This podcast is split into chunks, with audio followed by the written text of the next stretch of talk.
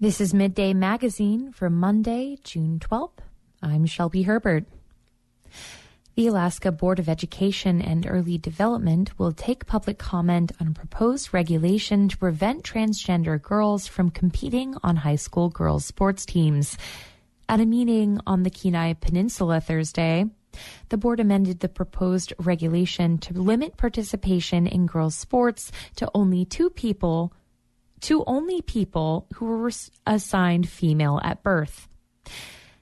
The board passed a resolution in March supporting separate divisions for men and women and a third division for athletes who may identify as either gender and establishing an appeal process. Board Chair James Fields said that the Alaska School Activities Association had asked the board for help making a decision. The policy is still pending a review by the Department of Law the board could vote to approve the policy change at their next meeting on July 26th. Currently, the Matanuska Susitna Borough School District is the only district in the state that prohibits trans students t- from competing on teams that match their gender identity. A man who held a leadership position in a Ketchikan church is facing 14 felony charges charges of sexual assault of a minor. As Reagan Miller reports, the man admitted his behavior to law enforcement. This story could be triggering for some listeners as it contains details of sexual assault, but identifying details of the victim are intentionally left out as KRBD's policy is to not identify victims of sexual assault. 71 year old Dwight Chris John of Ketchikan is being charged with first, second, and third degree sexual abuse of a minor and incest. Alaska State Troopers say John allegedly sexually abused a young family member when he visited the child's community on Prince of Wales Island or when the child came to visit him in Ketchikan. The victim, now a teenager, told their father that John had been sexually abusing them since the age of about nine.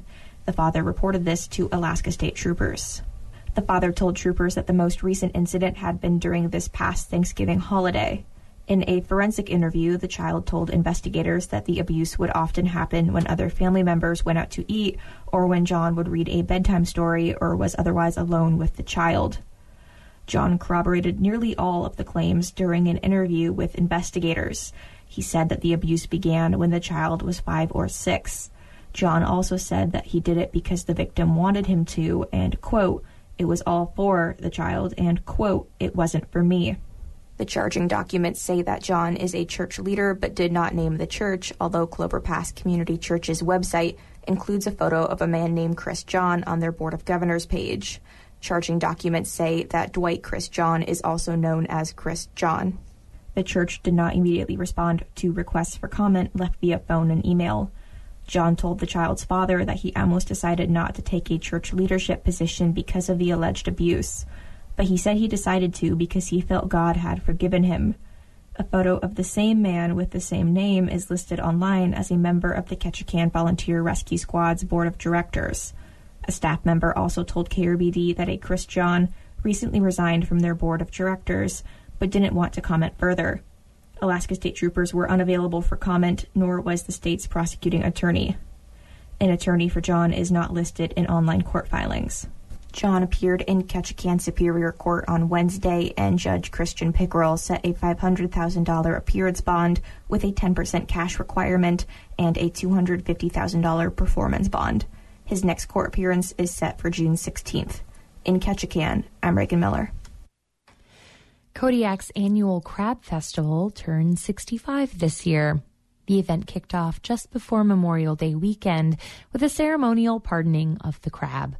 A traditional Russian Orthodox blessing of the fleet closes out the event, and in between, there's four days of food trucks, live music, and one big grand parade. And this year's parade was a soaker. Kirsten Dobroth was there and brings us the story. Alaska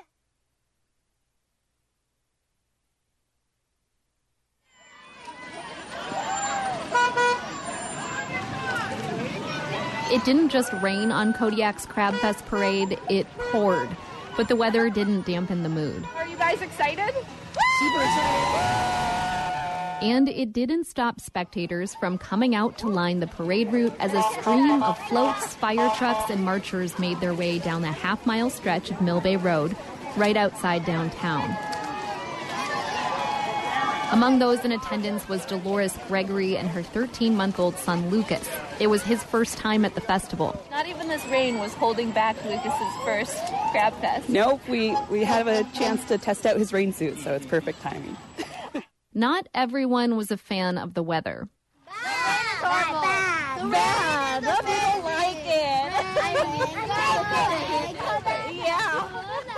That was a trailer full of kids celebrating Flores de Mayo, or the May Flowers Festival, for the local Filipino American Association's float. Nick Baisden and his 11 year old son Bo also had different opinions on Saturday's rain. They were lined up at the parade start with members of Kodiak Island Racing Association, which had a small fleet of muscle cars, dirt bikes, and four wheelers. I mean, it's just typical Kodiak weather. We're good to go. You got to have good rain gear to live here in Kodiak. It's terrible. It's uh-uh. terrible. Representative Mary Peltola marched through the rain with supporters in the parade. So did Little League teams, members of the Coast Guard, firefighters, and Alaska State Troopers, and members of the local teachers union, which handed out books to kids along the parade route. The most colorful participant was Kodiak Pride's balloon covered float, which blasted Beyonce songs as it drove by. Anthony Ponte designed the local LGBTQ advocacy group's float.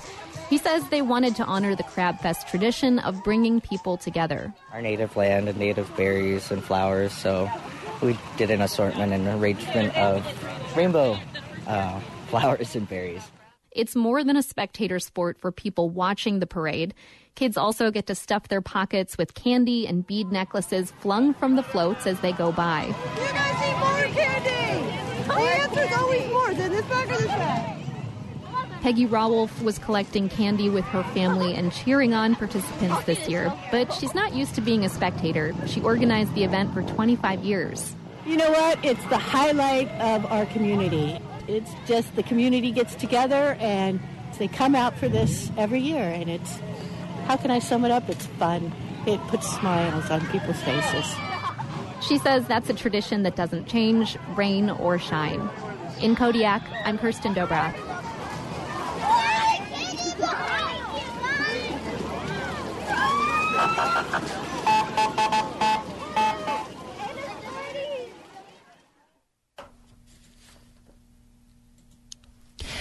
A warming climate has scientists wanting to know more than ever what's living in Alaska's rivers and streams.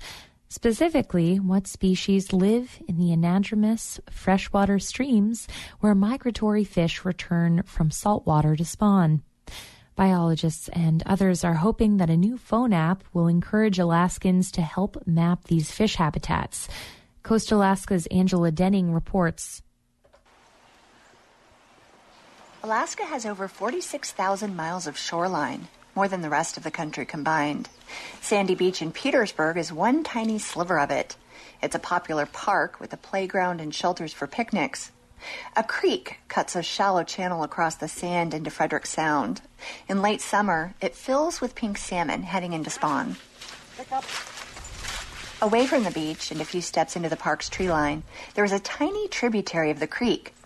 That's where I meet Eric Castro, a fish biologist with the U.S. Forest Service. This is a uh, an uncharted stream as far as the Forest Service has on our records.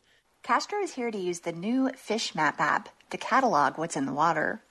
The app supplies a form that anyone can fill out to nominate fish they find. If approved, the fish will be added to the Alaska Anadromous Waters Catalog. This tiny stream is not recognized in the federal database at all. The state's catalog lists it, but not all the species living here.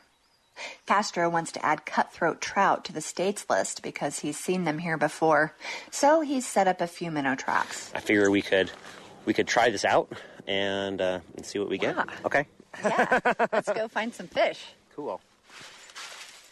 The Alaska Department of Fish and Game has categorized over 21,000 anadromous waterways since the 60s. Uh, it's a massive data set. Joe Giefer manages the state's anadromous waters catalog. Although the catalog includes all major systems in the state, Giefer says there is no way to cover all the smaller streams. He hopes the phone app will get others to document fish they see in streams while out in the field, too. There's a lot of water in Alaska. There's a lot of remote areas. Giefer says the catalog data is used by local, state, and federal agencies and provides protections from possible development projects. So the more data that's added to the catalog, the better. Minnow traps like Castro's take permits, but Giefer says documenting adult fish would be very useful too, like those found spawning. There's probably spawning, good spawning habitat all over the place, but nobody's physically either, nobody's physically saw salmon spawning there, probably, you know, just because of the remote nature of a lot of these water bodies. That's where local knowledge can help, says Aaron Poe with the Alaska Conservation Foundation. He coordinates the phone app, which is supported by a large partnership of federal, state, tribal, and nonprofit groups. They started testing the app last year and hope to get more users involved. Local folks really do know best where the anadromous fish are. So whether that's indigenous knowledge that dates back for millennia or whether that's local knowledge from families that grew up in a region or some combination of both, um, those folks really know where the fish are. Poe says there is increased interest in what fish are where because of climate change. Essentially, we're having some of these anadromous fish, whether they're salmon or whitefish or other species, that are starting to move into other areas of the state. The Aleut community of St. Paul Island created the Fish Map app through its Indigenous Sentinels network, which runs about a dozen apps. Hannah Marie Garcia with the St. Paul tribe says they wanted to provide a useful tool to document ecosystem shifts. St. Paul is 300 miles offshore in the Bering Sea, so they also wanted to make sure it was usable in remote areas. Garcia says the app doesn't require internet. If they don't have Wi Fi or cell signal, it just stays on the device until they then come, come to a place. Maybe they're back in town or you know, they're back from the fishing ground or they're back from wherever they were hiking to go find that stream. When they finally have signal, they can then upload to the database after the fact. Look, there he is. Back at Sandy Beach Park, Castro pulls a minnow trap from a shaded pool underneath a log. Soon, two young girls push through the brush along the bank. We've been spotted. Yeah. Hi. Hello. Hi, Rosie. What are you doing? We're doing some minnow trapping. Look at this. So we, we have a coho is a smaller one, and then a cutthroat is the bigger one right there. Cool. Yeah, so these fish right here are living in this this water in this little teeny stream. Cool. Crazy, huh? Yeah. So near to Sandy Beach. Mm-hmm. Did you know that there were fish in this stream? No. Later, Castro uses the phone app to fill out a nomination form, including all kinds of information location, weather, and details about the stream and fish. First, the nomination will be checked by Garcia's Indigenous Sentinels Network before going to the state for confirmation. That can take months. The state updates its catalog once a year. Last year, the app's first year, produced 13 nominations. The app advocates hope to receive thousands more in the future. There is an incentive, too. For people who take the time to fill out a nomination for a local stream, they'll receive $100. Reporting for Coast Alaska in Petersburg, I'm Angela Denning. Rear Admiral Megan Dean now commands the U.S. Coast Guard in Alaska. And as far as anyone can remember, she's the first woman to do so. Dean was sworn in at a change of command ceremony in Juneau last Friday.